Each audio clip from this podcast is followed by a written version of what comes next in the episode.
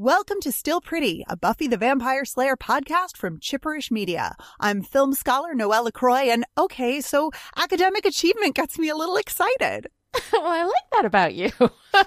and I'm story expert and exemption for impending death situation, Lani Diane Rich. And we are here today to talk about Lover's Walk, the eighth episode of season three. Lover's Walk aired on November 24th, 1998, and was directed by David Semel and written by Dan Vebber. Dan Vebber wrote just one other episode of Buffy, this season's 13th episode, The Zeppo. All right, Still Pretty is fully spoiled. We are going to talk about this episode and we're going to talk about any contextual whatnot we might want to get into as we talk about the entire series as a whole. So if you have not watched all of Buffy, go do that now. It's very important that you have that entire thing under your belt. Then come back and listen to all of our episodes because they're really lots of fun. All right, we gave her everything beautiful jewels, beautiful dresses with beautiful girls in them, but nothing made her happy. So let's go on patrol.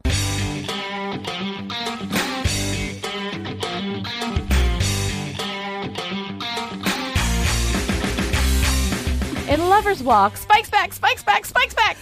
Okay, I got that out of the way. Let me back up. In ah. Lover's Walk, the SAT scores have come in, and while Willow is disappointed with hers not being perfect, everyone else, except Xander, seems to have a bright future ahead of them. Later that night, a black DeSoto crashes over the Welcome to Sunnydale sign, and guess who's back, falling down drunk and ready to cause trouble? It's Spike! Spike's back! Home, sweet home. Drunk and weepy after being dumped by Drew, Spike returns to the burned out factory and works through his grief by smashing Drew's charred dolls, as you do. Meanwhile, Buffy's great SAT scores are giving Joyce ideas about Buffy's future, and as Giles packs up to go on a retreat in the woods, he agrees the college is a real option for Buffy, especially now that there's a second Slayer around. Willow and Xander plan a double bowling date with Oz and Cordelia, which seems like a good idea at the time, but as their attraction to each other increases, so does the guilt. I wish I wasn't so attracted to you. I wish we could make it all stop. Any suggestions? Spike goes on a mournful bender, spying on Angel in the mansion and ranting before passing out in the courtyard. He wakes up to the sun lighting his hand on fire and decides it's all too much. Up to the magic shop he goes, looking for a curse to give Angel boils. But when Willow walks in with a list of ingredients for an anti love spell, he gets a new idea. Buffy goes to visit Angel, looking for him to tell her that she should stay in Sunnydale. But instead, he tells her to go to college. Willow calls Xander into the chemistry lab where she's doing her anti love spell, and while they're fighting about it, Spike shows up. I'm gonna get the lights. Clean this place up before they get here and start asking questions. Xander! I need to borrow the little girl.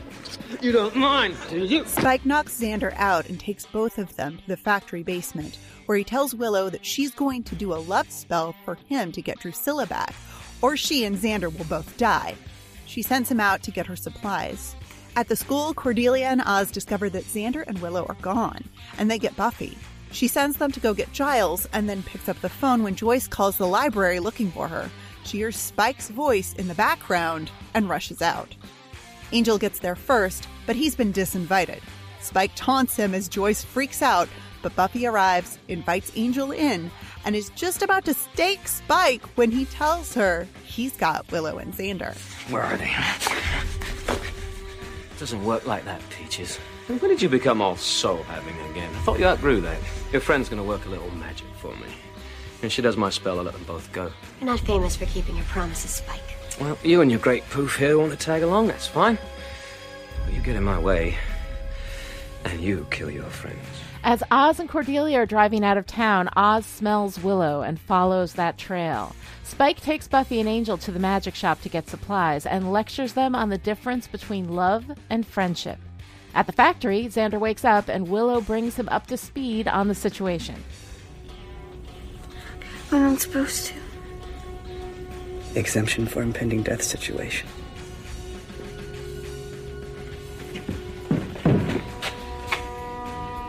Oh God.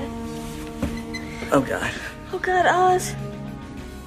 We have to get out of here. After she and Oz catch Xander and Willow kissing, Cordelia rushes out of the factory, but the stairs give way beneath her and she falls, getting impaled by rebar. Outside the magic shop, Buffy, Angel, and Spike run into the mayor's goons sent to take out Spike. They fight, and Spike gets a little perspective. Oh, God. It's been so long since I had a decent spot of violence. Really puts things in perspective. Can we just do the damn spell now? Oh, saw the spell. Your friends are at the factory.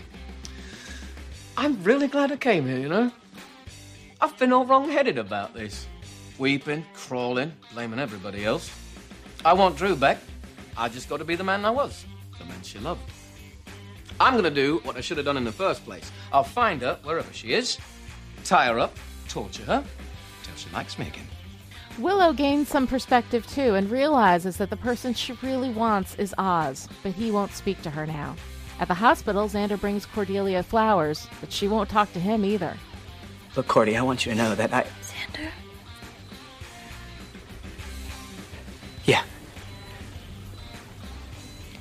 Stay away from me. Buffy goes to see Angel and tells him that she can't see him anymore. He has trouble accepting it, so she gives him an impossible option. There's gotta be some way we can still see each other. There is.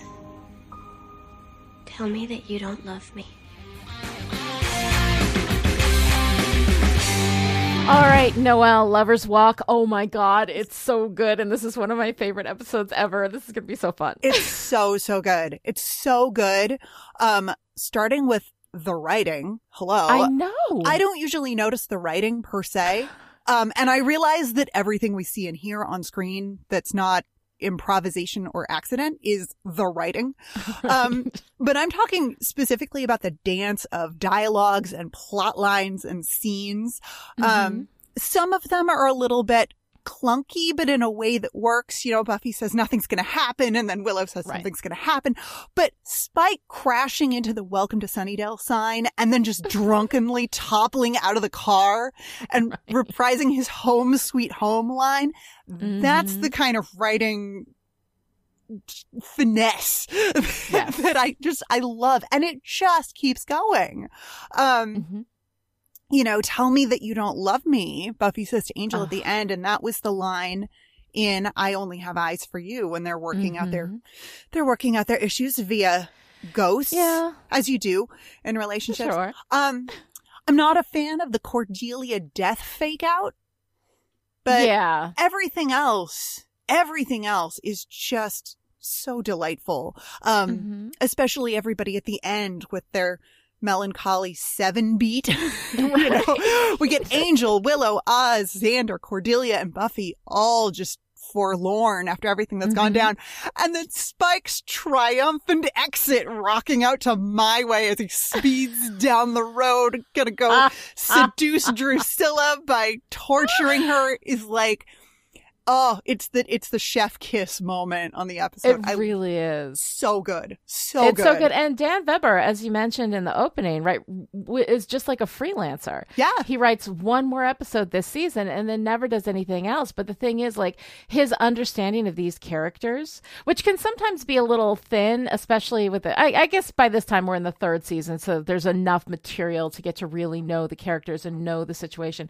Um, but, you know, with a freelancer, they, they often don't, um, don't have the inside jokes. They don't have all of the context, um, that, that the writers who've been on the show for such a long time, who are staff writers there every week, would necessarily have. So to take an episode like this, which is so important, I mean, this is the return of Spike. That's a big damn deal. Um, and a lot of things happen, you know, in this episode. We have, you know, Buffy admitting that she's in love with Angel, Angel admitting that he's in love with Buffy. They can't see each other anymore. Willow and Xander get found out. Uh, you know, Cordelia gets, you know, stabbed with rebar. Um, all of this stuff, you know, it's it's so important to the overall season. Um, there's really good stuff, really important stuff happening here, and to pass that on to a freelancer, uh, like a really important episode, um, is usually, you know, um, like uh, not the way it goes. They usually get like the one-offs, like the Zeppo. The Yeah. Zeppo, you can see passing that to a freelancer. Um, But Dan Vebber does such an amazing job with this episode. It's so good. And I'm like, what? You didn't have a spot on the team for this guy? like, he's Yeah. good. Yes. You know? Yes. So, yeah, that always kind of surprised me. Um, but it's such a fantastic episode. And it comes right down to like the title. The title is something that you can look past really quickly. You look at Lover's Walk and you think that it's a possessive, you know, that this is the walk of lovers, you know? Um, but what it is, it's not possessive. It's lovers plural walk.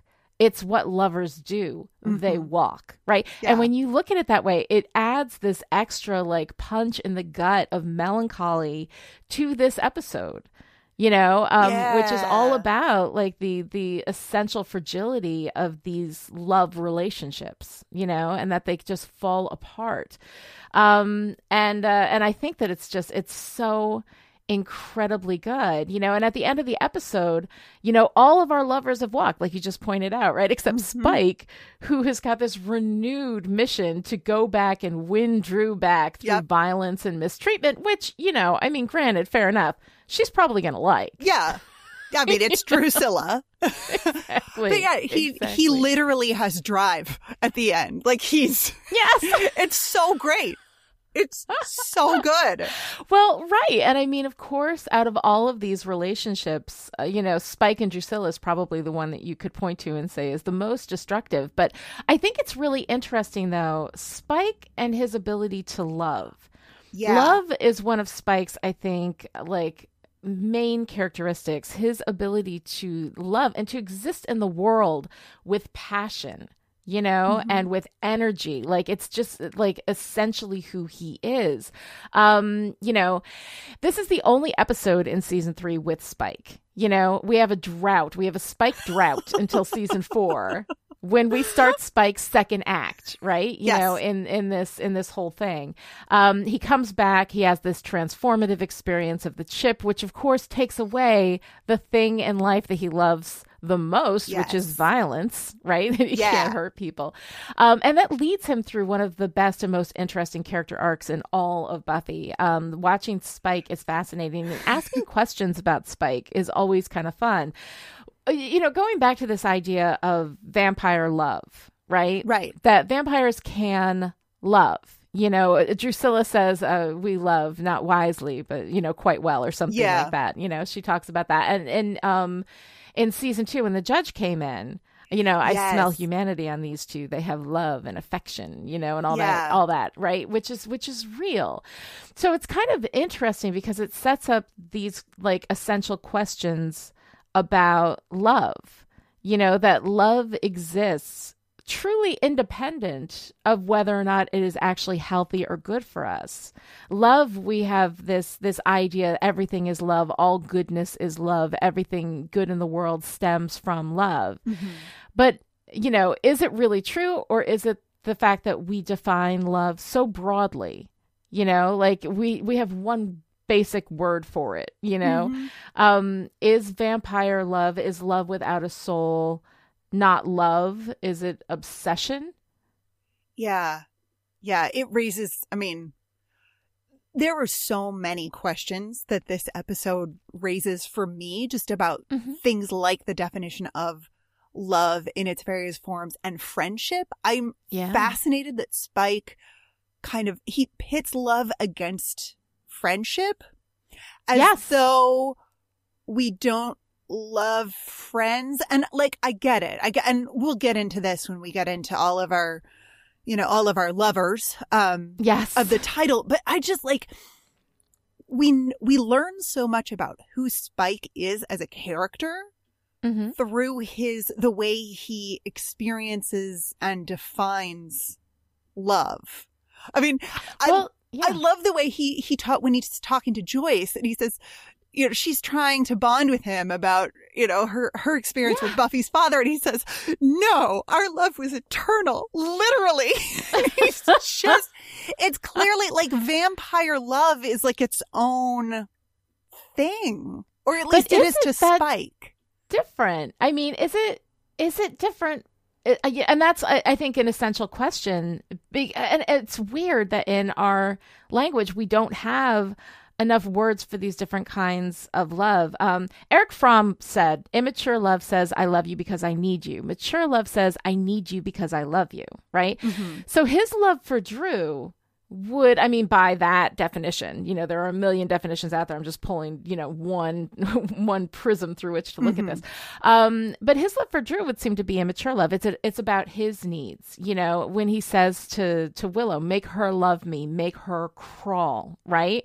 That's not love. Wanting somebody to crawl wanting somebody to be in pain you know Mm-hmm. is not love. That's obsession. That's like you know there's something not quite right about that. And then as we see you know not in this episode but as we see moving through the series his love for buffy is a mature love. It's a love he doesn't want. It's a love he does not embrace you know i mean eventually he does but at for the most part he's he resists that idea that he's in love with her.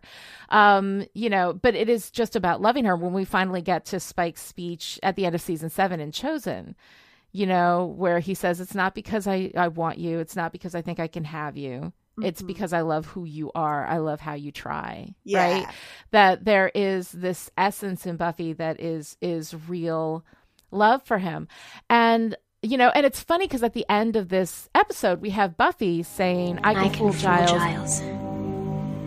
And I can fool my friends. But I can't fool myself. Or Spike for some reason. I love that so hard. It's so i good. know It's It's so, so good. cool. Now, and that's the thing because Yeah. they really do see each other yeah, yeah. And what I wonder, like, that feels like great foreshadowing of the Buffy Spike connection, but I don't think that was on purpose. I don't think at this point it was i think at this point it was just ironic Yeah. you know but the fact that he can see her and he always sees exactly who she is is really interesting and you know we're going to see spike love buffy in a spectrum Sure. like, he Yeah. is going to love her in ways that are completely destructive and also love her in ways that are pure you know and complete you know? Um and it's funny because i i've talked a lot you know in my work and i've talked about this in the early days of still pretty when i was doing it by myself and and going through seasons six and seven um about the difference between a love story and a romance Yeah. you know and this idea of romantic love and what that is versus friendship love or other kinds of love. Um and the thing is is that angel and buffy are a romance and spike and buffy are a love story. Now i think that there is love in angel and buffy's story so don't at me. All the angel people Yeah. who get insane when i compare angel and buffy and angel and spike and buffy. Just sit back. It's fine. Mm-hmm. We don't have to agree. I'm just making a point. So romance is all hyperbole and drama. It's heathcliff out on the moors you know. It's like a vampire with a soul in love with a slayer. They want to be together but they're star-crossed and then they get together but then he loses his soul and he's still a vampire and da da da da da. And the thing about angel and buffy is that when they can't be together romantically they can't be together at all like here is this Yeah. moment at the end where she says i can't see you anymore Yeah. unless you can tell me that you don't love me which is interesting because if he says he doesn't love her does that mean she doesn't love him like yeah, I don't. doesn't it Yeah, that weird, weird, but okay. It fits into it is the. but it's a wonderful moment it's a great I mean, moment, like, and I for love the it. drama of the moment that's hugely romantic you know? Yeah. um but in the reality of like a love relationship which can't exist without romance like a love story will exist independent of romance.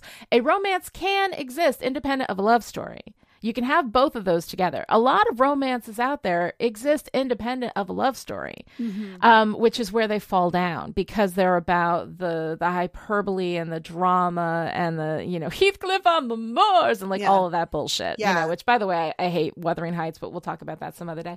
Um, or maybe not. or maybe not. whatever. Maybe we'll talk about Um, it right because- now. It's fucking terrible. And Jane Eyre and Rochester, for Christ's sake. Oh my God. Okay. One of these days, maybe we'll do a Patreon extra where we just talk about that bullshit. But anyway, so we've built up culturally this idea of this like romantic experience, this wild, doomed romance, and like how heartbreaking it is because of that longing, you know, that it, that it makes us feel. And it's wonderful and terrible, you know. But the love stories to me are the ones that I really love. I mean, I'm a writer of romance. You know, I've always written romance novels, um, or novels that at least have romance at, at a central part of their story. And the thing is, is that what really, what I really love and what really matters to me I like the love stories, Mm-hmm. you know. And we have tons of those all throughout Buffy. We've got Buffy and Giles. We've got Willow and Buffy. We've got Buffy and Dawn, Willow and Giles, Willow and Xander. Like there's love stories everywhere that are not romantic, you know, but are truly like a huge part of of what it is about Buffy that we love and that we love to experience, you know. But Buffy and Spike are a really interesting love story. They are not romantic. Like they have a romantic relationship when they get together in season six and six and they start having sex. And then of course season seven has has these, you know, really strong romantic overtones to everything in their relationship. So there's all of that going on. Um and it's and it's a little bit weird. But primarily this is an intense love story because they are so ultimately and honestly connected. Mm-hmm. It is this honesty that they have with each other, which sort of comes from the fact that they don't care. Like, she doesn't care what he thinks of her. Yeah. And because of that, she's never trying to, you know, s- tiptoe around his tender feelings or make him feel better or whatever. Like throughout all of it, even when they're together, there's there's this brutal honesty at the heart of their relationship, which I think opens up that space for real love. Because without honesty, there cannot be real love Right. unless you are completely honest and open with somebody and they know who you actually are um the love is always going to be somewhat fragile Right, because you can't you can't love something, you can't connect with something that you can't access. So that authenticity, you know, when you're when you're truly honest, you're truly authentic and open to being seen, um, which is really what Buffy is all about. I mean, as a character, you know, we talk a lot Mhm. about Buffy wanting a normal life. Um, and I have poo pooed this idea quite a bit on the podcast, but it, the, the topic came up in Discord a while ago Mhm. and helped me sort of tease out that it's not so much a normal life that Buffy wants. The normal life is kind of a way of expressing this desire to be seen, to be Yeah. open and authentic and not have to lie or hide or tiptoe around someone's, you know, concern or feelings or any of that. And she has that with Spike. yeah well because he can understand her in a way that nobody else can. I, I th- and i would argue not even angel. Yeah. like he sees not just her amazing qualities but he also sees her darkness and he gets it and mm-hmm. he understands you know what that's about. And angel i think is so consumed by his own guilt and darkness that he doesn't see that. Buffy for him is light. Mm-hmm. Buffy for him is air and sunlight and everything that he can know he can't otherwise have you mm-hmm. know? Um but Buffy for Spike, he sees everything about who she is because she's not trying to hide any of that from him, which is something that happens in romantic relationships because people are so obsessed with the, you know, I need this person to love me. You mm-hmm. know, that they pretend to be whatever it is they think that person is going to want, whether that be nefarious when somebody is, is deliberately pretending to try to, like, you know, have a conquest Right. or just kind of like this innocent fear of having that person see everything that we are this fear that they will then not be able to love us because we're somehow unworthy and with spike and buffy they both kind of start at this space of uh, not necessarily unworthiness but like i don't care if you think i'm worthy Right. i don't care and from that relationship they see exactly who the other one is all the time Right. you know, they are always completely honest with each other. And it is that lack of desire to possess, at least f definitely for Buffy. You know, she never has a desire to possess Spike, although he does get that desire to possess her in later seasons. But at that point, they've already built up that base of knowing and understanding each other, mm-hmm. you know?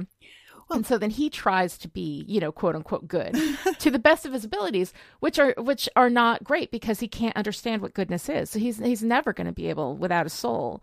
He's never going to be able to understand, you know, what love is. And later on in season 6, you know, she tells him, you don't know what love is. Yeah. You know, you can't know. You don't have a soul. And that of course, you know, spawns the the third act of of Spike's um uh you know journey through this story, which is when he gets his soul, you know, for that purpose. And then once he does, realizes that he truly didn't have any idea what the hell he was doing, you know. Um Oh, but I find this I I know Spike is so uh, Spike is so interesting. I could spend honestly just years talking about Spike, which actually is, is what I do because once we get into season four, that's going to be ninety nine percent of the discussion because I'm going to be like, oh my god, Spike. Um, but there's so much really interesting, I think, philosophical um, discussion happening in Buffy around what is love and how does it work. We have all these love stories. Yeah. So many love stories in Buffy, you know, and, and all of which at different points are central. I think the, the Buffy and Willow love story is hugely central to the entire run of mm-hmm. this, you know, show. Yeah. And we get caught up in the you know, hyperbolic romance story and it becomes Buffy and Angel or Buffy and Spike and which is better, Spike or Angel, and it doesn't fucking matter. But anyway, long whatever it is that interests you and pulls you in, that's what matters. So, Right. like for you, it could for somebody else it could be Buffy and Angel. For me, it's Buffy and Spike. It's okay. People get so passionately like aligned and identified with the the ship of their particular choice without realizing you can be on all the ships at once. you can be on all the Like, ships. Yeah. I'm on all the ships. I'm Mm-hmm. on all the ships. But I, I think that I'm most engaged by what the Spike and Buffy storyline has to say about true, honest love, you know?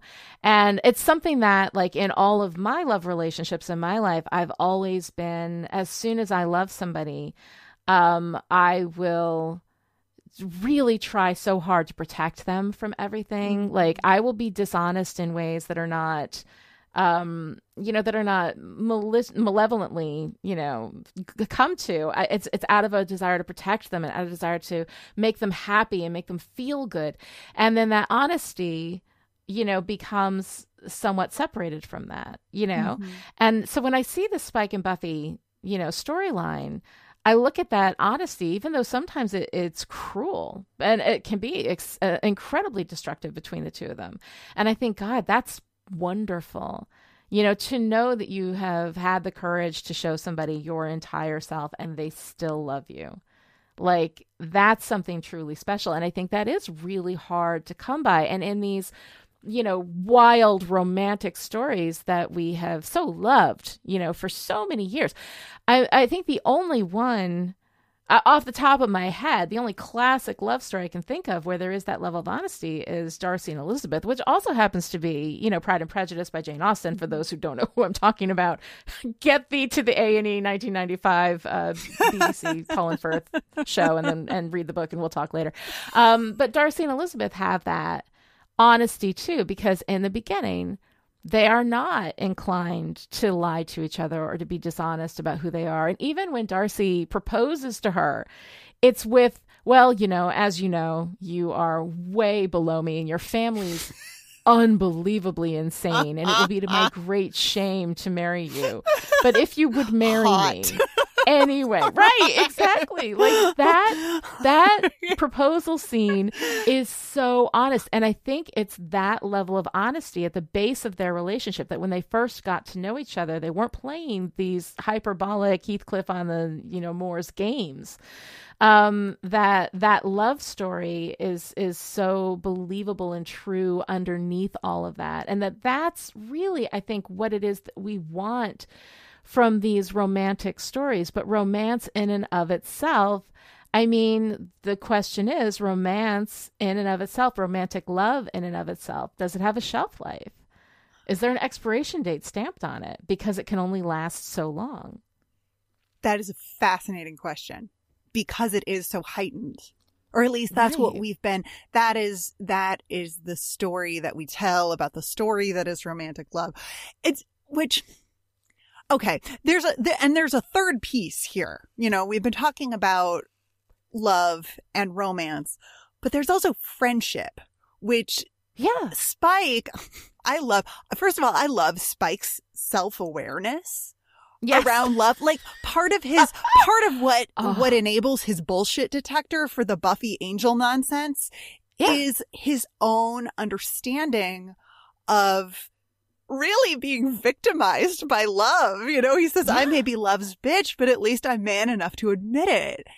And right. that whole, that whole definition is fascinating mm-hmm. to me that yeah. there's something, there's something about being in love that makes a person miserable, that there's this mm-hmm. like, you know, there's the fighting element and there's the hatred element to being in love.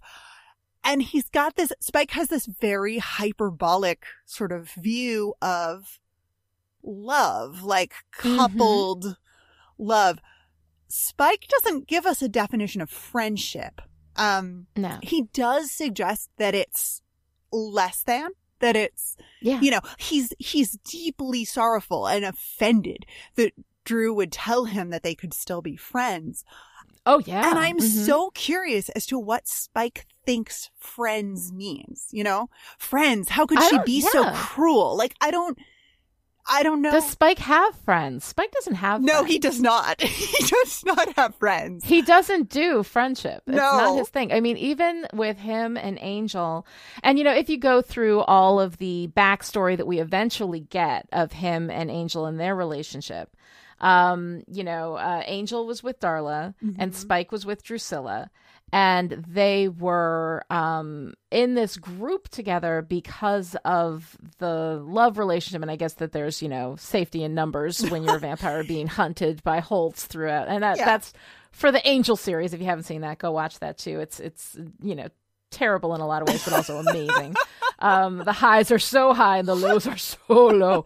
Um, but uh, but I mean, his relationship with Angel you know, is really interesting because it is almost always um, kind of a rivalry. And we have that first moment in School Hard. Yeah. When Angel comes in, he says, You were my sire, man. Like they, yeah. like that they had a, and he's so happy, you know, and jealous. And he gives him a big hug. And he's yeah. like, How are you doing? What are you doing here? You know, um, but, but later, as we sort of, you know, elaborate on that relationship, it's always, um, a rivalry. It's almost like a brotherhood that they have. So they are, they're not really friends either, but there is like a deep, I think, love between Spike and Angel as well that we explore, I think, a lot more over in the Angel series, you know, than we do here, mm-hmm. although we do get a little bit of it.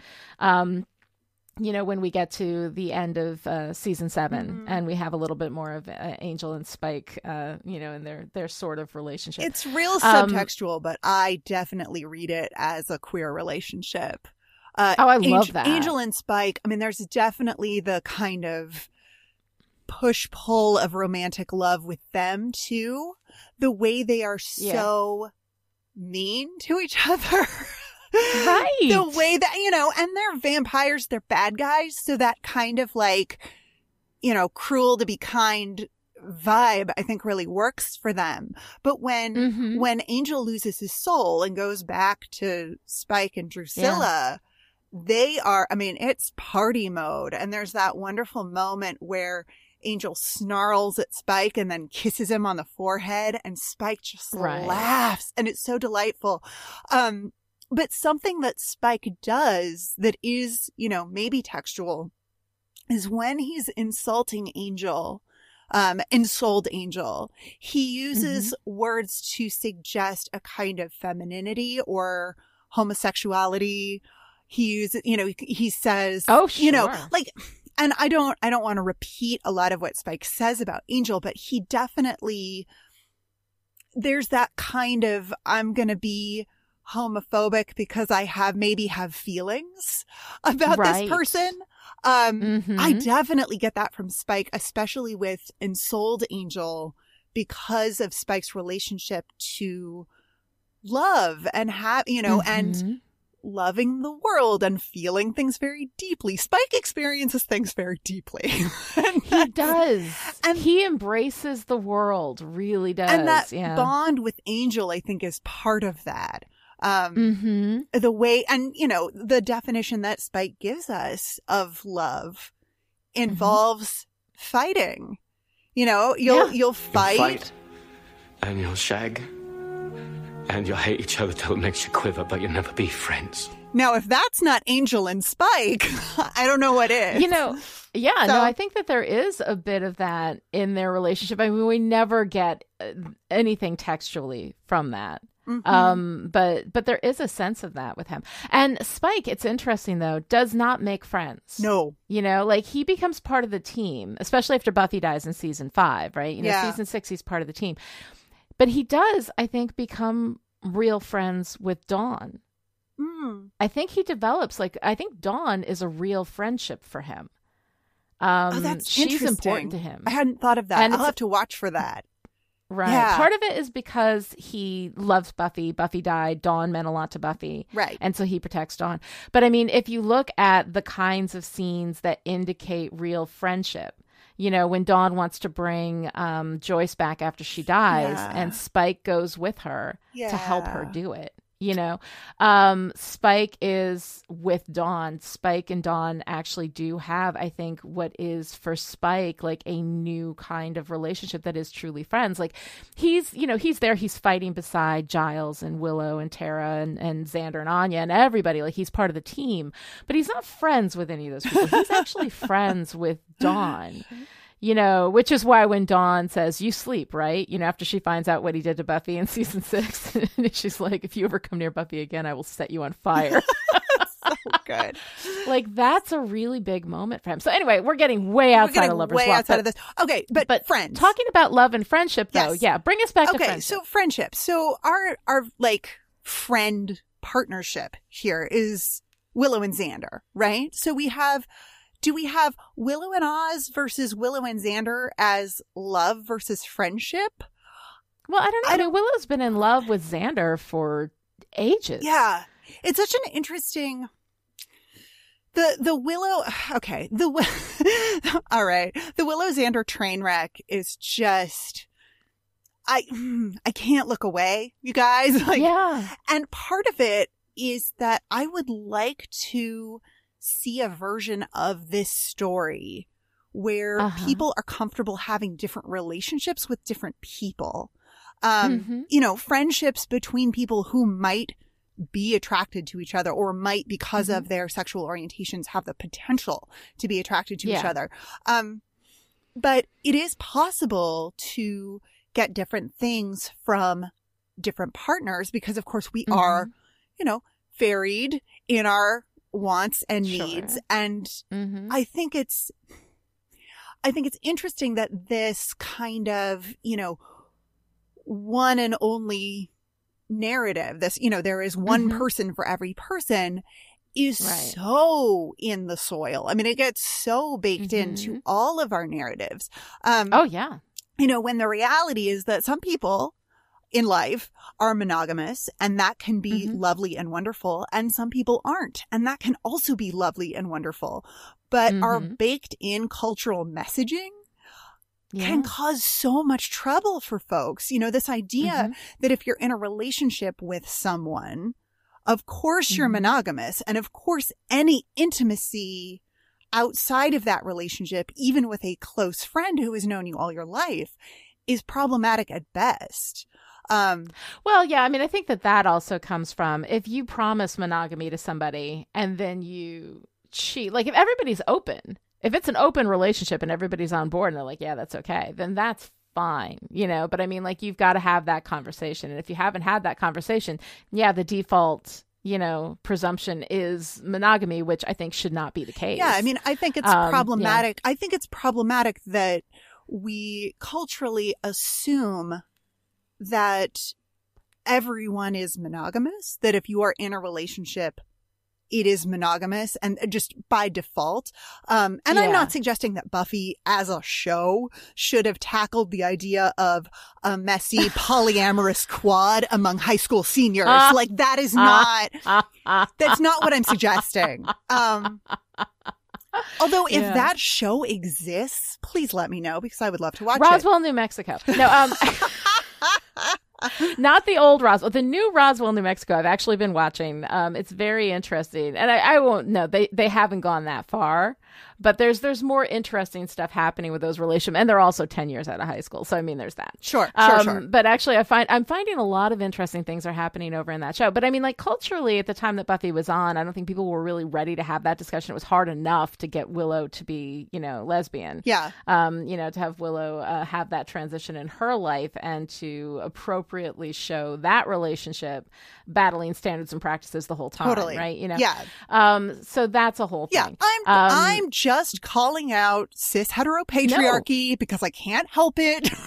it's terroir. No, it's You know? in there, and you're absolutely Um, right. I mean, you're absolutely right about all of it. But yeah, these are the presumptions that we we sometimes fail to question, and in failing to question them, you know, culturally, I think that gives us a lot of problems in our regular lives. yeah. you Well, know? and it creates a sense of, you know, we've got this like conflict machine of, you know, these are the rules that you follow in relationships, Right. but like who says those are the rules? I just think it's it's an Mhm. interesting discussion to have.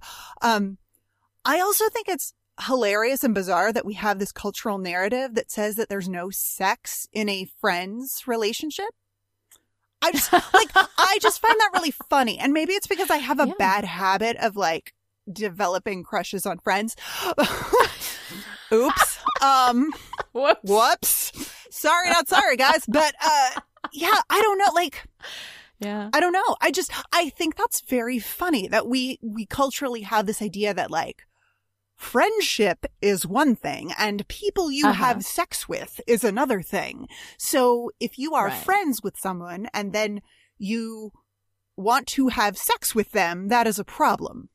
You know, like Right. it- it's weird when you break it down. That's all I'm saying. it is it is all a little bit oh weird i mean it's funny because like i personally separate like i i completely i don't know if it's because i've been brainwashed by whatever if it's just the way that i am but like there's sex and there's friends and you can go from friends to sex to romance you know but like Uh-huh. if you try to go back from romance to friends that can sometimes be Well, difficult the- I, I did that with my first husband though we're great friends now and it's awesome That's he's the, the, cultural narrative too, though. This, yeah, yeah. that, it's like, really there is that there is that separation, this really stark line between friends and and love. And I think that the best love relationships when I was writing my books, like the best relationships like come from friendships, true friendships. Yeah. Those are really, really fun to write. Yeah. Which, of course, you know, if we're going to, let's, I mean, let's define our terms, Dr. Kelly Jones style here. You know, like, Hey Kelly. You know, out. define your fucking terms. Define So, your fucking terms. friendship. I mean, so then what is, what is friendship then? It's like a, like a, like affection and connection, but without, It's it's love without romance. it's heart but feelings romance- without pants feelings. Is that what we're like getting I, at? I guess, but then, but like, I mean, these all, like, God, we could do, and we're gonna apparently do an entire Apparently, episode just on this, this. is what we're talking Um, Sorry, but everyone. it is really no, it's really interesting though. I mean, you bring up this really interesting point. Like, like I was saying at the beginning, like we have one word for love, and yet there are so many different kinds of love, and you can, you know, the kind of love that you feel for your kids, Yeah. the kind of love that you feel for your friends, and then the kind of love that you feel for like a partner. Mhm. And romance is, I think, and I'm not sure, but I mean, looking at it feels to me like this definition of of love in a way that is inherently, you know, um, uh, terminable. Like it's it's it's a terminal it's a terminal relationship from the beginning. Like that it's never going to last because romance is based on these things that are not actually real. That is fascinating. And- that friendship Yeah. is based on things that are actually real. And when you have a love romantic partner relationship that is based on true friendship, right, which comes from that honesty and from really knowing each other, right? That that's that's where things can go really well, but it's not the heightened drama and wildness of these romantic stories that we love. I mean, let's face it, there is a romance in every single story. Uh, Pretty much almost every single story has at least a romantic subplot, a love interest of some kind, because we love that romance. But we so rarely get it right. Mhm. You know, the way that Darcy and Elizabeth did, the way that I think that Spike and Buffy does in this very complicated, highly destructive way. but they genuinely know each other and they genuinely love each other, regardless of whether they're sleeping together or not. Mm-hmm. And I think that that has something to it. So, what Spike is talking about, love, He's talking about romance. Yeah. He's talking about wild fire, passion. I mean, we love that shit because that shit is awesome, man. When you get the right moment with the right person, that shit can fly and it's mm-hmm. nice, you know? Um, but it is so temporal. It is so locked in a moment and it's not every day. And I think that, like, one of these things, you know, everybody gets married because of this great love or whatever, you know, and then you have to get up every day and go to work, and take care of the kids. And that kind of, like, you know, kills that and then you're stuck with this person yeah. who you may not be great friends with. Yeah, I mean, you know? like yeah. marriage is just standing in front of the drawer that your spouse needs to open. Like that's just right? like marriage is just being in each other's way in the same space. Like that. Right. I mean, but we go to marriage based on this so idea of this wild romantic love yeah. and yet essential friendship love you know can can oftentimes be missing from that and then when the wild romance fades away you know you're left in this space you know where you're standing in front of the drawer you know like that. so i don't know. I mean it's uh, like i have no answers to any of this. These are all questions. I have no answers to any of it. I i love romance. I love romantic stories. Mm-hmm. like you know i'm in it. But as I learn more, as I experience more about, you know, wild romantic love and then real life, um, there's something in our our cultural idea of wild romantic love that um, that plays into passion, but not into into real love like the kind of love that that Buffy and Spike have. And while Spike's love for Buffy is I think more um, prevalent. Like her love for him is, you know, very complicated because he's a monster. Yeah. Right. So it's very difficult for her to actually understand what she feels for him as love. But he also, monster or not, knows her in a way that nobody else can ever know her. Yeah. And that, and being seen. I mean, I think that being seen is at the core of what a real love. Oh, God, this is so interesting. when you said that before, you said that earlier, that being seen mm-hmm. by someone, being completely, totally, honestly seen by someone, that that in itself is so much more powerful and so much more permanent. Yeah. You know? Yeah. So I think that that's what's really interesting. We go for all of these like outward expressions of love and passion. That's what Spike's talking about. Yeah. Yeah. But truly being seen is ugly and messy um, and uh, so unbelievably vulnerable for the person being seen. Yes.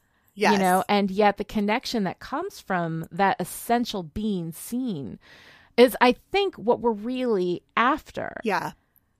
I don't well, know. Oh, no, God, I think that's I think that's exactly it, and I think we see that really mm-hmm. clearly with Spike in this episode. I mean, he tries, he like puts out these bids for connection with really everyone he comes across. Yeah. I mean, talk to me, yeah. like, talk to me a little bit about Spike and Joyce because. Oh my God. Right? Spike and Joyce. Like, I love this whole thing because you know we see Spike at Joyce's right, and it's this wonderful setup because Angel, of course, is the good vampire and Spike's the bad vampire. Right. But what Joyce knows is that Spike is the you know, good vampire for a given value of good, you know, and that Angel is the bad vampire who was killing everybody, and she doesn't know anything that's going on. So we have this wonderful setup, and Spike's there, and he's talking to her, and they're having that wonderful connection. And then Angel comes in, but he's not invited, and he can't get into the house, and all of this stuff. I mean, it's this wonderful setup.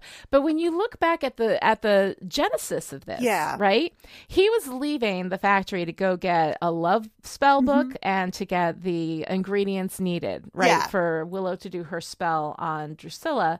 He doesn't need Joyce for that.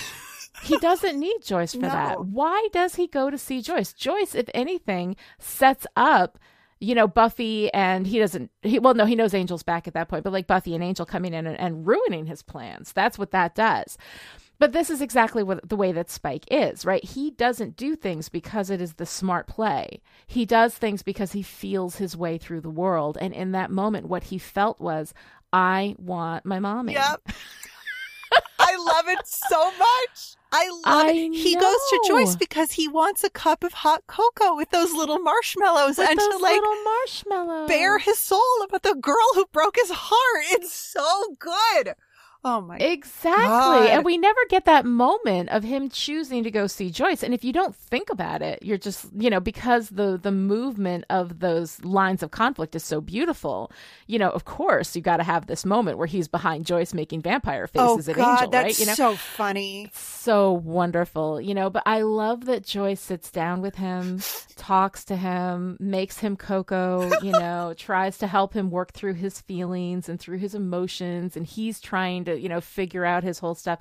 He goes to Joyce for solace, and I love the relationship between Spike and Joyce. Um, you know, the first time he met Joyce, she hit him in the head with an axe, which, of course, the way to Spike's heart is through violence, Yes. right? Get away from my daughter, Mm-hmm. right? Then, in becoming part two, he just sat on the couch with her awkwardly and made small talk, oh God, you know, which was so perfect. you know but here he comes to her because he wants a mother's comfort you know and given his relationship to his own mother which is something we'll go into in much more depth later on in the will. series Oh, um, it is so interesting how he turns to Joyce looking to be like the little boy again. And, you know, and what's funny is that we're going to see that parent child relationship between Spike and Giles, Buffy's other parent. Yes. Right? You know, in season four, he's living with Giles for a while, almost like a kid that came home from college and can't get a job, right? Um, we've got season six in Tabula Rasa. Um, he naturally feels this childhood rebellion against Giles and decides that Giles is his father yes. right? Um, you know, uh, in Restless, um, this is during a dream sequence, but you know, he's on the swings with Giles wearing an identical tweed suit to Giles. He's a mini Giles, right? He is like dark Giles. So you know? great. Um, so it's so interesting, although it does because he sort of shares her parental figures, sort of sets up this uh, Buffy and Spike as brother and sister, which is a place we do not want to go with this relationship, considering where it's going. Um, I mean, but it's it's kind of interesting, you know. yeah. I mean, they're his they're his in laws. I guess you could look at them that way, but oh, yeah, no, it's it's really it's so so Oh, good. God, the hell math laws of marriage. I'm just like, huh, okay, so you're oh, vampire in law, and then you're whatever. Whatever. Oh my All right. So one other thing I want to talk about now that we have beaten love to death, which I think is really, really good because it's such a central part to this whole um, episode, um, is the nature of magic. Right. It's clear that magic that aims to enforce your will over others, like anything that subverts the free will of somebody else, has clear splashback effects. I mean, we've seen that before, right? Um, you know, bewitched, bothered, and bewildered with uh, Xander's love spell, which of course he brings up Yes. to Willow right now. Um, and Willow was the one whose free will free will was subverted in that episode, so she should really understand that. You know, um, basically all of Willow's arc in season six, where she is trying to subvert her her will over everything, including Buffy's death. She didn't allow Buffy to die. She brought Buffy back because she thought that was the way the world should Yep. be, and of course pulls Buffy out of heaven, which is a, a really really interesting place we're going to talk about a lot when we get there. Um, but you know, it's like with great power comes great responsibility. You have to realize what you're doing. And most of the magical spells that have gone awry in the Buffyverse are from Willow's attempts to shape the world as she wants it to be. Mm-hmm. Like if you think about season four, something blue, oh, right? God. My will be done, so mote Yeah. it be, right? So it's a lesson that Willow struggles with so much. And she actually has a classic villain mentality. The world sucks, so let me shape it the way I think it should be rather than go through the pain of accepting it as it is. And because she decides that she knows what's best, that is classic villain territory. And yet we have it in one of our most you know powerful heroes in this you know this story i mean we do get her as the as the big bad at the end of season six eventually Right. you know um, where we have that turn but um but it's really interesting how she does have that villain mentality Yeah, I mean it's ego, right? It's like I know what Mhm. I'm doing. You know, she goes into the shop Right. and the shopkeeper's like, "Uh, do you, you know, are you sure?" You know what you're doing. And Yeah. she's like, oh, yeah, I know how to work a love spell. So, really? Okay. All right. so has she done this Like, before? well, we know. I mean, we Yeah. know that she's been playing around with magic. But then Right. when she's with Spike and she's afraid, she's like, oh, you know, I'm not a real witch. And I don't know there if Mhm. she's downplaying her abilities because she doesn't want to do this thing because she's afraid or if she really is, you know, Spike is our truth seer at this point. Like he has Yeah. the bullshit detector. So Yeah. you know, maybe she's not as powerful as all that, except Yeah. that we know, you know, we saw what happened to her, you know, when she gave Angel his soul back. So Right. Willow's got some serious, serious. Willow's got some magical power. power. She's got mojo. Yeah. Yeah. Yeah. No, she's definitely. And. I love- that. yeah, I love this, this like, it is, it is kind of a classic villain sort of a space where she's brought Xander to the chemistry lab. You know, she's lied to him about why he's coming there. And then Mm-hmm. Yeah. she's like, Oh, I thought it would work better if you didn't know. Mhm. Which is right. So exactly. like, really? That, that, yeah, that's dark. that's pretty dark. But what I love, we get a little, we get a nice little bit of character development or character, I don't know, growth maybe from Xander Mhm. where he, he figures it out. He's like, wait a Yeah. second, this is love spell stuff, which I love. You're making me hold a raven's Yeah, he's like, hold on a minute. Like it's just so it's so great because it Yeah. suggests to me that he's been he's been paying attention. you know, he's yeah, been, he's learned a thing. he's believe absorbed it or a thing or two about like. Yeah. magic and how it works and what parts you Mhm. use for what sorts of spells. And I'm just like, okay, yeah, you know, points to Xander for knowing what's what. Absolutely. For for having a sense of it. But there are times though when you can use magic and it's okay. You know, like if you're stopping magical or supernatural evil, we've had Willow do that a ton. You know, we've had the protection spell, the de-inviting angel to Buffy's house, Mhm. right? Um, so I mean, I think that that is a, a protection spell. Things that are working on other supernatural things that also have magical power. So you've got that. You don't have the kind of power differential that you have when you're doing a magical spell on, you know, regular humans, mundane creatures, Mhm. right? You know, if you're if you're working with supernatural things, and you have less of a power differential, and so that makes it okay because we're on the same ground. Um, there's also the breaking of curses. You know, when she was restoring Angel's soul Mhm. um, which of course was something that somebody somebody mundane put on somebody um, supernatural you know so that was okay because of that power differential i guess I guess, you know because yeah. even though you're subverting angels free will but still um, so i mean like everything there are rules to it and it's really interesting about when the magic is okay like when it's in service of saving lives or protecting people you know from supernatural elements you know it's like the same way that buffy can stake a vampire but she can't kill a bad human Mhm. You know, because it's different, because there are different rules for that sort of thing. Um, but it also brings like this idea that, um, and I'm, I'm a little jumping the gun on this because we're not going to see Anya until next week. But, But- since we're here, I mean, it's interesting that for demons who are inherently magical and supernatural, there does not seem to be a real splashback effect of using those magical powers on humans. Like Anya spends thousands of years being a vengeance demon, inflicting her vision of justice on bad men. Um, and there does not appear to be any sort of splashback from that onto her until she becomes human and then goes back to being a vengeance demon. And at that point, what the splashback is is not a magical splashback. It's not a spell gone awry. It's just that she has guilt and regret Oh, because she is, is so freshly not human. She's got the human feelings. you know, because you because you pay for what you Mhm. do. Like nobody gets away with anything because no matter what, if you've done something terrible, you bring that with you into everything that you do for the rest of your life, and the- justice may not be visible, but it's there. Like nobody gets away with anything.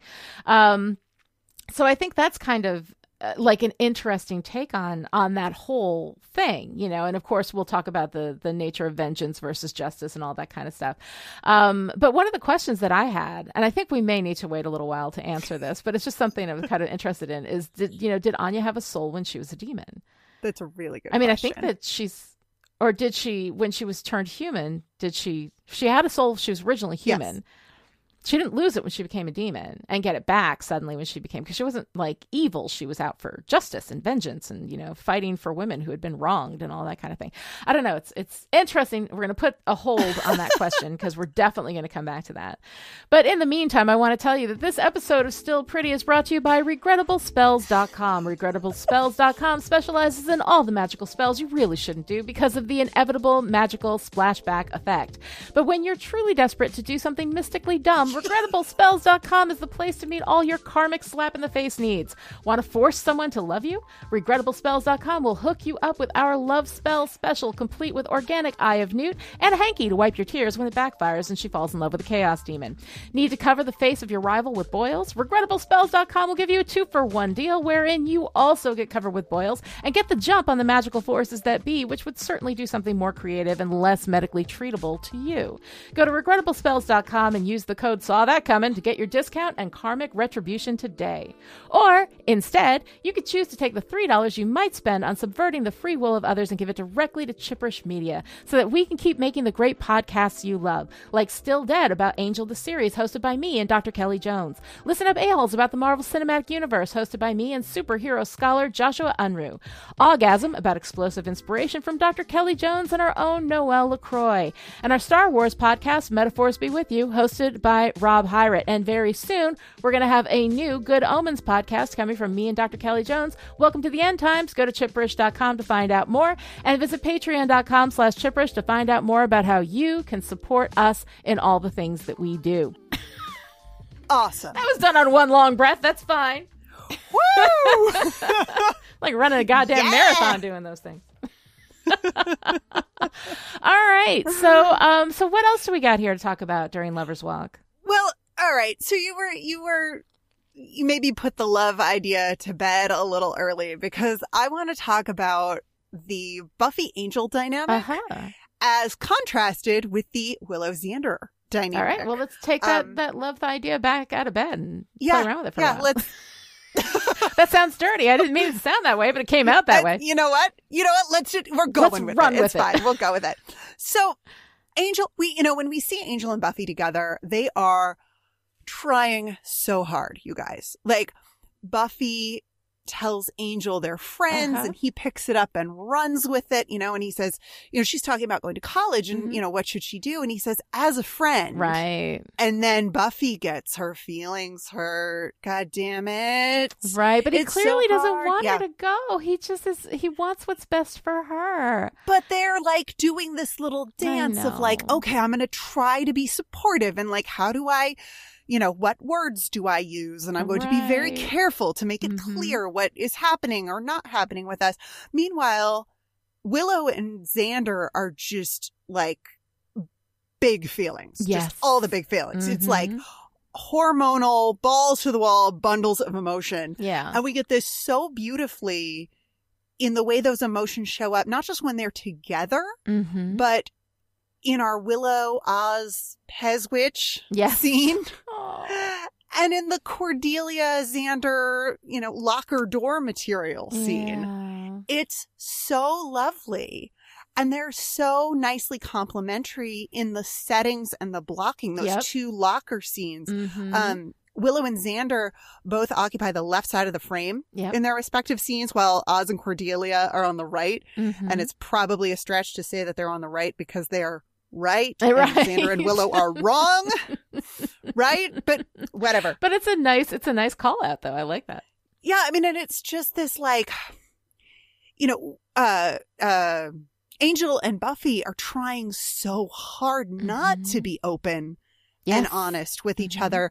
And Willow and Xander kind of can't help but being open. You know, they can't help it. Right. He's because they're lying to you know- everybody else. They're being honest with each other. Yeah. Mhm. You know, Xander saying, you know, we're just, we're just like really good friends and, and can I kiss your earlobe? Yeah. just, oh no, like this is not, mm-hmm. you can't, they just cannot keep it. They can't keep it in. They just are so attracted to each other and they're so in love and it's so difficult. Mm-hmm. Um, but it's, I mean, it's that, it's the vulnerability thing. Right. Right? I mean, Mhm. Angel and Buffy know what's up. They're not going to be vulnerable because if they do that, then then they have to, you know, cop to how they really feel about each other. Well, and you have to also deal with the consequences of everything he did. You know, I mean, Yeah. he's got a soul now, and that's great. But he also killed her friends, and like, Yeah. and did some really terrible things. And like, how do you come back from that? I mean, again, you know, holding Angel responsible for things that he does when the demon has control is, you know, a questionable thing and something we don't do in any other context, you know. Um, but it's, you know, he's got his soul back and he wouldn't ever do that again. But if they're together and they sleep together again, then he might do that again. And so, like, it's the kind of thing where they really, you know, they cannot be together, but they cannot not be together. And how do you live in that middle space? yeah. And we're gonna find out. Yes, No. we certainly are. We certainly are. But as you talk about vulnerability, I think that, you know, I, in a lot of my writing classes, um, when I talk about building character, I, I talk about the essential importance of vulnerability, which is something that we don't talk about, I think, as much when it comes to character in general. Um, you know, we talk about characterization and like, you know, who who are they and what are they like, and give them the you know Myers Briggs test and find out if they're an ENFP or whatever the fuck, you know. um, but really, what it comes right down to is that vulnerability, properly applied, you know, without being too much overdone, weaponized, any of that, but real true vulnerability actually gives you such great access to a character. And when you've got a character like Spike, like we love Spike for a lot of reasons, you know, like he's funny, he's charming, he's fun to watch, you know, he's got this passion for life. He's not always the smartest guy. He doesn't always think things through, you know, um, but he's got all these wonderful qualities that we just love. And it's just such a shame that he's such a bad guy. And here we go in this moment where he cracks a bottle and holds the shard to Willow's eye. Yeah. and threatens her.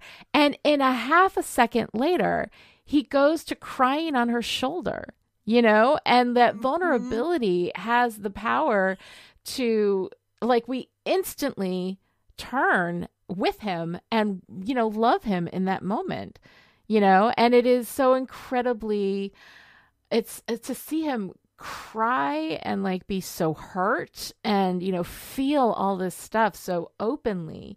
Um and willow's response i mean i just Oh, God, they're there. Yeah. you know it's just it's so incredibly good. And it speaks to vulnerability you know is essential to any major characters that you've got. And i think that having a sense of anybody's vulnerability is going to be good no matter what you're writing um, no matter whether it's a, a small character you know or whatever. Um, there's there's always when any character that we're going to get to know at any level you need to think about where their vulnerability is and what that's about um, because it's what gives us access to those characters and makes us love them. I mean faith is so incredibly vulnerable um, in so many ways while at the same time being so tough. And that's what makes us, you know, gives us that access to her is that incredible vulnerability, even when she's doing terrible things, as we're going to see, you know, as we move through the season and next. Um, she's, um, she's still got that incredible vulnerability, which I think is, is what makes her work so well. And it's what makes Spike work so well. Yeah. Yeah. And I think with both of them, a lot of that vulnerability is in the details Yes. of how they exist in the world around them. I mean, Mhm. Spike has this great relationship with food. right. and I don't mean, I don't mean, you know, vamping out and, and feeding on people, but like, Like, not living human food. food. Human like, food. Yeah. Human food. Which he doesn't Um, need. Right? No, Yeah. no. But it's extremely vulnerable and Mhm. relatable. You know, Yeah. he's he's opening up to Joyce, and then he says, "You got any of those little marshmallows?" Mhm. And his little weak smile as he asks just drives it home that like Mhm. it's that it's comfort and pleasure that Yes. he's after, and he very Mhm. much is a creature of comfort and pleasure in a lot of ways even though he likes even though he likes violence and death and right. But I mean, he's fully open to the entire range of experience. I mean, he's hedonistic in every way. He, it's fabulous. yep and we will see more with spike Yes. and hedonic eating as we go on and it just lights me up every time it happens because Right. you know as he tells us like he likes the world he, there's Manchester great United. stuff in it and he's even when even when he's heartbroken and miserable and you know, sobering up when he would rather not be, he still loves the world and all the mini marshmallows in it. It makes me so happy. No, he really does. I also love this idea that we have here of Spike going soft. Yes. You know, um, he says it was the tr- it was the truce with Buffy that did it. Dru said I'd gone soft, and then Lenny, the one of the mayor's vampire goon squad, says I heard you'd gone soft like baby food, right? You know, Mm-hmm. um, and it's it's really interesting because um, because Spike is you know this this William the Bloody. He's this terrible killer, right? Yeah. You know, um, and yet we have this whole thing that he's doing in pursuit of those hedonistic values. You know, he goes to see Joyce in pursuit of that comfort and of course the cocoa and the marshmallows, you know. Um and he gets Willow to like, you know, make this love spell and he's got Willow and Xander, you know, in the basement of the factory. And at the end after he's had this fight, after he's had that experience, after his blood gets pumping again, he doesn't try to kill anybody. Yeah. He's like, your friends were in the factory. That's fine. Go ahead and get them. I don't care. You know, and and he just leaves town thrilled at his uh, you know ability He's- to go get Dru back. You Yeah.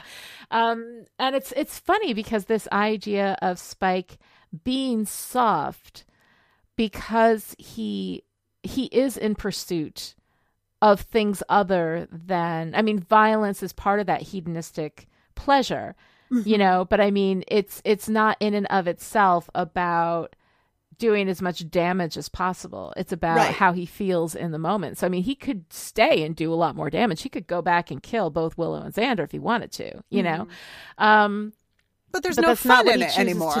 right it's No. not it's not for the fun like if it's not serving his fun you know then is that in a sense what makes him soft Yeah.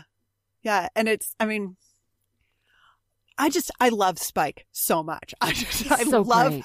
I love the way he just pops back into Sunnydale in this Mhm. episode, gives us a bunch of great, crunchy stuff to work with, and yeah then zooms off down the highway. I know. It's so way. fantastic. It is so fantastic. All right. So, Noelle, tell me, what are you wearing? Oh my gosh, we got some great, really meaningful costuming in this Yeah. episode. Um, you know, once again, we do a little bit of pink and blue with Xander and Willow. That very, very light blue on Xander and very, very light pink on Willow. You Yeah. know, when they're in the they're in the uh, factory together. But Willow's sheer fuzzy pink sweater. yeah. I I don't know. That just feels like everything that is Willow. Like she's Yeah. so it's so sweet because she's so covered up, but also Mhm. so like cuddly and vulnerable. And I just I Yeah. I love that sweater. yeah. Um, No, it's fantastic. and Angel found a shirt. yes. Angel found a shirt. Now, it raises the question for me though of like which is preferable, shirtless Tai Chi Angel or shirted reading Angel? Oh, reading. Yeah. Oh, reading. and the thing is that you know like uh, giving giving a guy a book you know of, and it's like a french you know whatever forget you know, what he's reading. yeah it's something. some- it's yeah. something obnoxious you know it's one of those it's like i'm i'm just gonna sit here and read my Sartre you know like that um but the thing is though that i really love about angel and this is consistent in in him throughout the series is that he is highly cultured you know like like over on angel the series we see that he loves ballet you know he's very excited about thoughts and ideas and philosophy. Um and he doesn't show it off He's not like, well, you know, he doesn't go around like quoting Nietzsche, you know, or anything like that. But he's read it. And like, you know that he has because of the way that he looks at the world and the way that like Angel in, in the television series over in Angel the series, he's, he's all about the why, you Yeah. know, like, like why do these things happen? What is this about? You know, and that's what always matters more is answering the why for him, you know? Yeah. Um, and so I think that while I would find that to be like a cheap, you know, grabbing a, a shot of him reading, you know, French novels by the fire is this, you know, instant metro pass to, you know, I'm I'm so evolved and cultured. But we actually do see in Angel's everyday characterization that he is very thoughtful, that he's very philosophical, that he does think deeply, and that these are the things that actually would appeal to him. So I got to say, I vote for shirted reading Angel every day and twice on Sundays. How about you?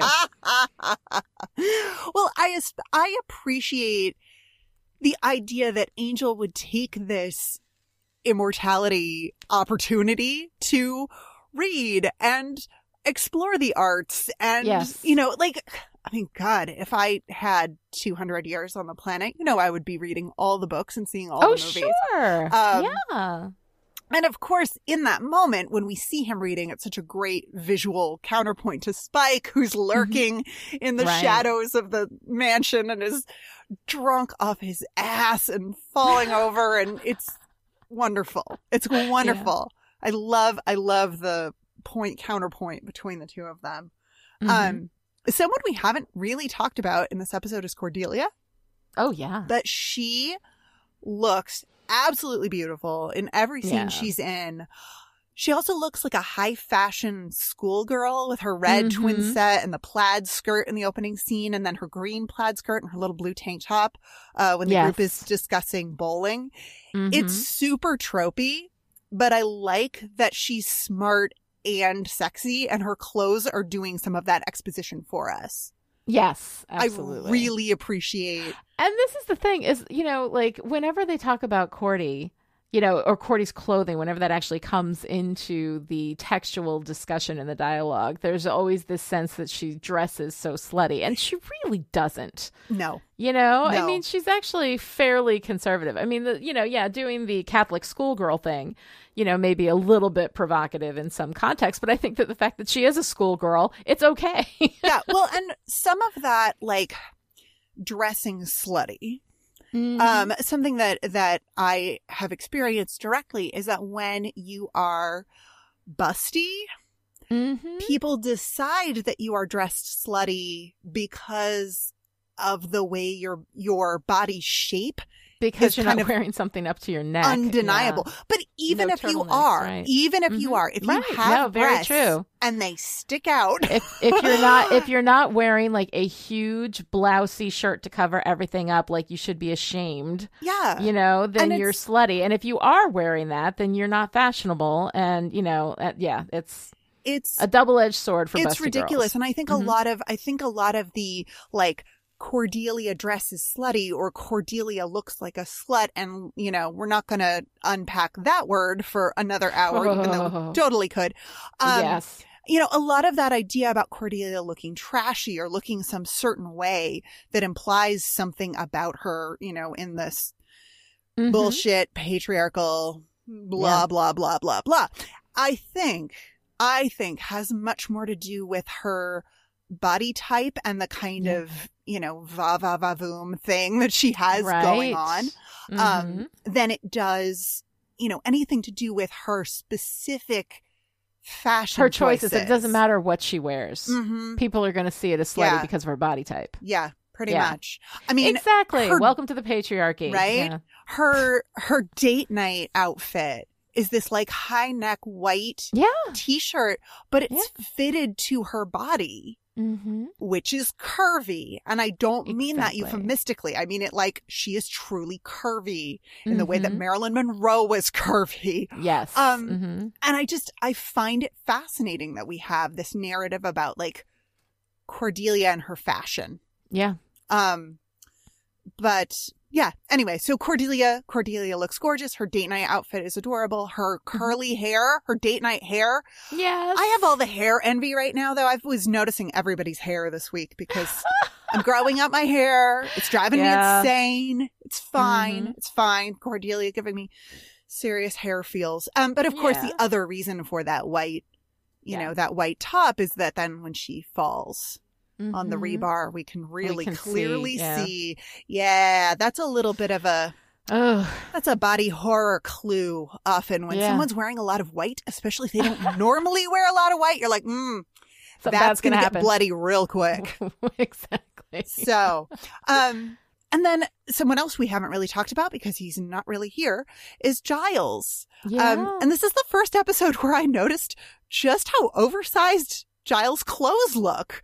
Oh yeah. And maybe I've been Mhm. watching too much Queer Eye, but Anthony Stewart Yeah. Head looks like he's swimming in his costume in the He one does. brief Giles scene that we get. Mhm. Um, I don't know how much of that is the style of men's fashion at the time, though I suspect Mhm. Giles's pleated pants would have seemed dated in the late 90s. Maybe. And how much of that is like the de-sexification of Giles because he's supposed to be the dad now? But I was like, but I would, it struck me really hard. I was like, wow, no, Giles. they are. They got really big. and the thing is, like season one, his tweed suits were fairly fitted, you know? But yeah, all of his clothes have gotten like bigger and bulkier. And in season four, we're going to move into sweater Giles, right? And all of his sweaters are Oh, way too Giles' big. Like, sweater collection. I know. Everything is way too big. I think the only time we've actually seen the man's body is in Band Candy this season, right? Mhm. Yeah. So yeah, no, it is. It is really It's interesting. very strange. It's I don't know why they've strange. decided to do that. I mean, yeah, no, no sexy dad Giles, except that you can't fool us. Oh, he's us. still sexy dad. Giles. That's what I was gonna say. Yeah, you can't fool us, costume department. Like, You can't you can't put a sack over that. Just we see the sexy. That's right. we see the sexy. Anthony Stewart Head sexiness, just comes on out no matter what. Oh my god. Um all right, so what do we got for Arc the Patriarchy this week? Okay, so it's played for humor and Mhm. it's totally hilarious. We talked Yes. about it a little bit already. And Spike unloading on Willow, who is his terrified prisoner, is unacceptable entitled male bullshit. I mean, but it's also perfect. Like, It's absolutely perfect. Spike- Completely typical. But yes, exactly. Like here are these women, right, between her and Joyce. Yeah. Right? Here are these women who exist to, you know, let me unload and talk about my feelings. we process how I feel and Right. threaten you. Like and with that Joyce, is it's not so bad because he's not threatening her. He's not, you know. But like, I mean, with with Willow, he goes from shoving a broken bottle in her face to weeping on her shoulder. and She's supposed to be like, "There, there." well, and we see that with Spike and Willow in the initiative when he has his Yes. chip and he tries to bite Yes. her, and that is a real uncomfortable scene. And it ends Yeah. the same way with her comforting him after Mhm. he's, you know, he's not able to munch on her in the way that he would like right to. with, of course, in that that sexual. Oh God! you know yeah. that sexual analog that they have in that scene in which she is basically comforting him because he is unable to rape her yes, um so Yeah. yeah. so that's there's a lot of we're gonna we're gonna definitely unpack that when we get there that's yeah. That is a fun scene, and by fun Yeah. I mean really uncomfortable. so. but so beautiful in so many ways like Oh, it's, but so it's good. complicated Well, and as Spike likes to remind us, often he's evil. he he's is evil the let's bad not guy. forget exactly This is like we can enjoy we Mhm. can enjoy these like really uncomfortable um even predatory moments with Spike because he is evil. because he is evil exactly. And i mean this is the thing like the they um i've i've heard that the writers would would have this thing where they would make spike remind people that he is evil because people loved him so much and people were so into him.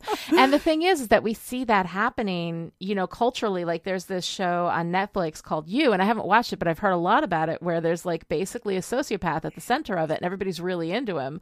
And the actor who plays him was like uh evil totally Bad evil guy, yeah. terrible human being like do not find this sexy uh there's a ted bundy thing Uh, yeah, Um, I people were into Ted refuse Bundy. to watch that cuz yeah Uh-uh. i know but i mean like and people get really into like the sexy evil guy the sexy darkness and i mean i'm i'm gonna admit i love me some spike uh when wesley goes dark over an angel love that shit right you know so like i am not gonna lie like you know i think we we are all a little bit susceptible to it but it is really important i mean wesley never was really evil he went dark Mm, you know, mhm. kept a woman in a closet for a while, but you know, whatever. fine. Um, bad, he bad gave her a stuff. Bad- bucket. it was fine. He gave her a bucket. It was fine.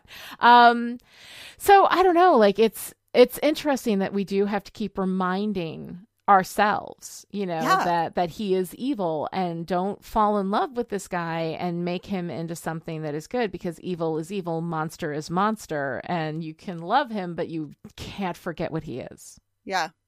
Yeah. Yep. No, it's it's pretty tough. All right, so girl power moment of the week. What you got? Uh, I got Willow. Willow Mhm. crying, terrified, but telling Spike what's what. You know, Yes. there will be no having of me in any Yes. way. It's like, I and she's that. shaking. She's horrified. She's not, Mhm. you know, she's not powerful in that moment. Yeah. And she's still she's still not going to let him, you know, completely overpower her. It's wonderful. And of course, Mhm. you know how I love a good domestic twist. So Buffy Yeah. in the kitchen with a wooden spoon about to stake Spike just delights me. Just, Oh yeah. you know, I love you- the way she's always ready to kill him. You know, she never does yeah. because we can't have that because we need Spike. But Mhm. um but yeah, no, I love the way that she's always like, I will kill you in a heartbeat. hmm hmm All right, so Noelle, what's your favorite part? It's a tie. I can't choose, which is kind of appropriate given the episode that we're in, um, where everybody is in love with everybody. But, you know, hard decisions. It's fine. I have, Yeah. so I have two. I have two favorite parts. One is Willow's Pez witch emotional roller coaster. Yes. so excited that she's interrupting herself right. which feels so real to me. Mm-hmm. It's so delightful to watch. It feels so real and also deeply sad foreshadowing when Yes. Oz says they don't make a Pez werewolf. I know. Pez witch can't have a boyfriend because there's no Pez I werewolf. And it's just, it's so oh, my heart. My heart. but so that's, that's my like comic tragic favorite part. Um, my straight up c- comic favorite part is Mhm. Spike catching fire. Oh. I love, I love a hungover, passed out vampire in the sun catching fire, and then just deciding that this is all too much. so funny and so and so perfectly Spike, especially at It- that point where he cannot catch a break, man. Like he That is just, a classic. No, but this is exactly this is Spike. He does what feels good in the moment, getting drunk in Angel's courtyard and spying on him. yeah, And then when the consequences happen, he deals with it. You know, but I mean, like he doesn't plan, he doesn't think things Nope. through. That's not who he is. nope, not at all. What's your favorite part, Lani? Oh God, I Willow and Spike. Like I, I love the relationship between these two, and it's kind of a side relationship. Like we don't really develop Willow and Spike a whole lot, the two of them, you know. Um, but we do get these moments, and like honestly, this one reflected with the one that you mentioned in the initiative, you know, where he's just he's just pathetically falling apart, and she's comforting him, you know.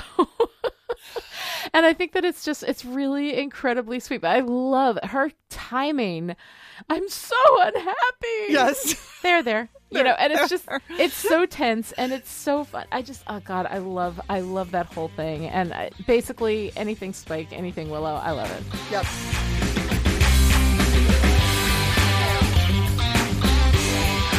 All right, that's it for today. To join in the discussion on Twitter, follow me at LaniDianeRich and Noelle at Noelle Aloud and use the hashtag still pretty. Or you can keep Chipperish Media going to the tune of a dollar a month or more and gain access to the live chat in Discord where you can hang out with me and Lani and all the Chipperish patrons who need a good spot of violence to put everything into perspective. this episode of Still Pretty was brought to you by Chipperish media producer Abby, who requested Lover's Walk as the specific episode she wanted to produce, and that shows excellent taste. Abby supports Chipperish media at the power producer level, and as a reward, gets to tie Drusilla up and torture her until she likes her again. Thank you, Abby, and thank you to everyone who supports Chipperish media and makes all of this possible. Visit patreon.com slash chipperish to find out how you too can become a Still Pretty producer. We will be back next time with The Wish, the ninth Yay! episode of season three. Until then, we may be love's bitch, but at least we're man enough to admit it.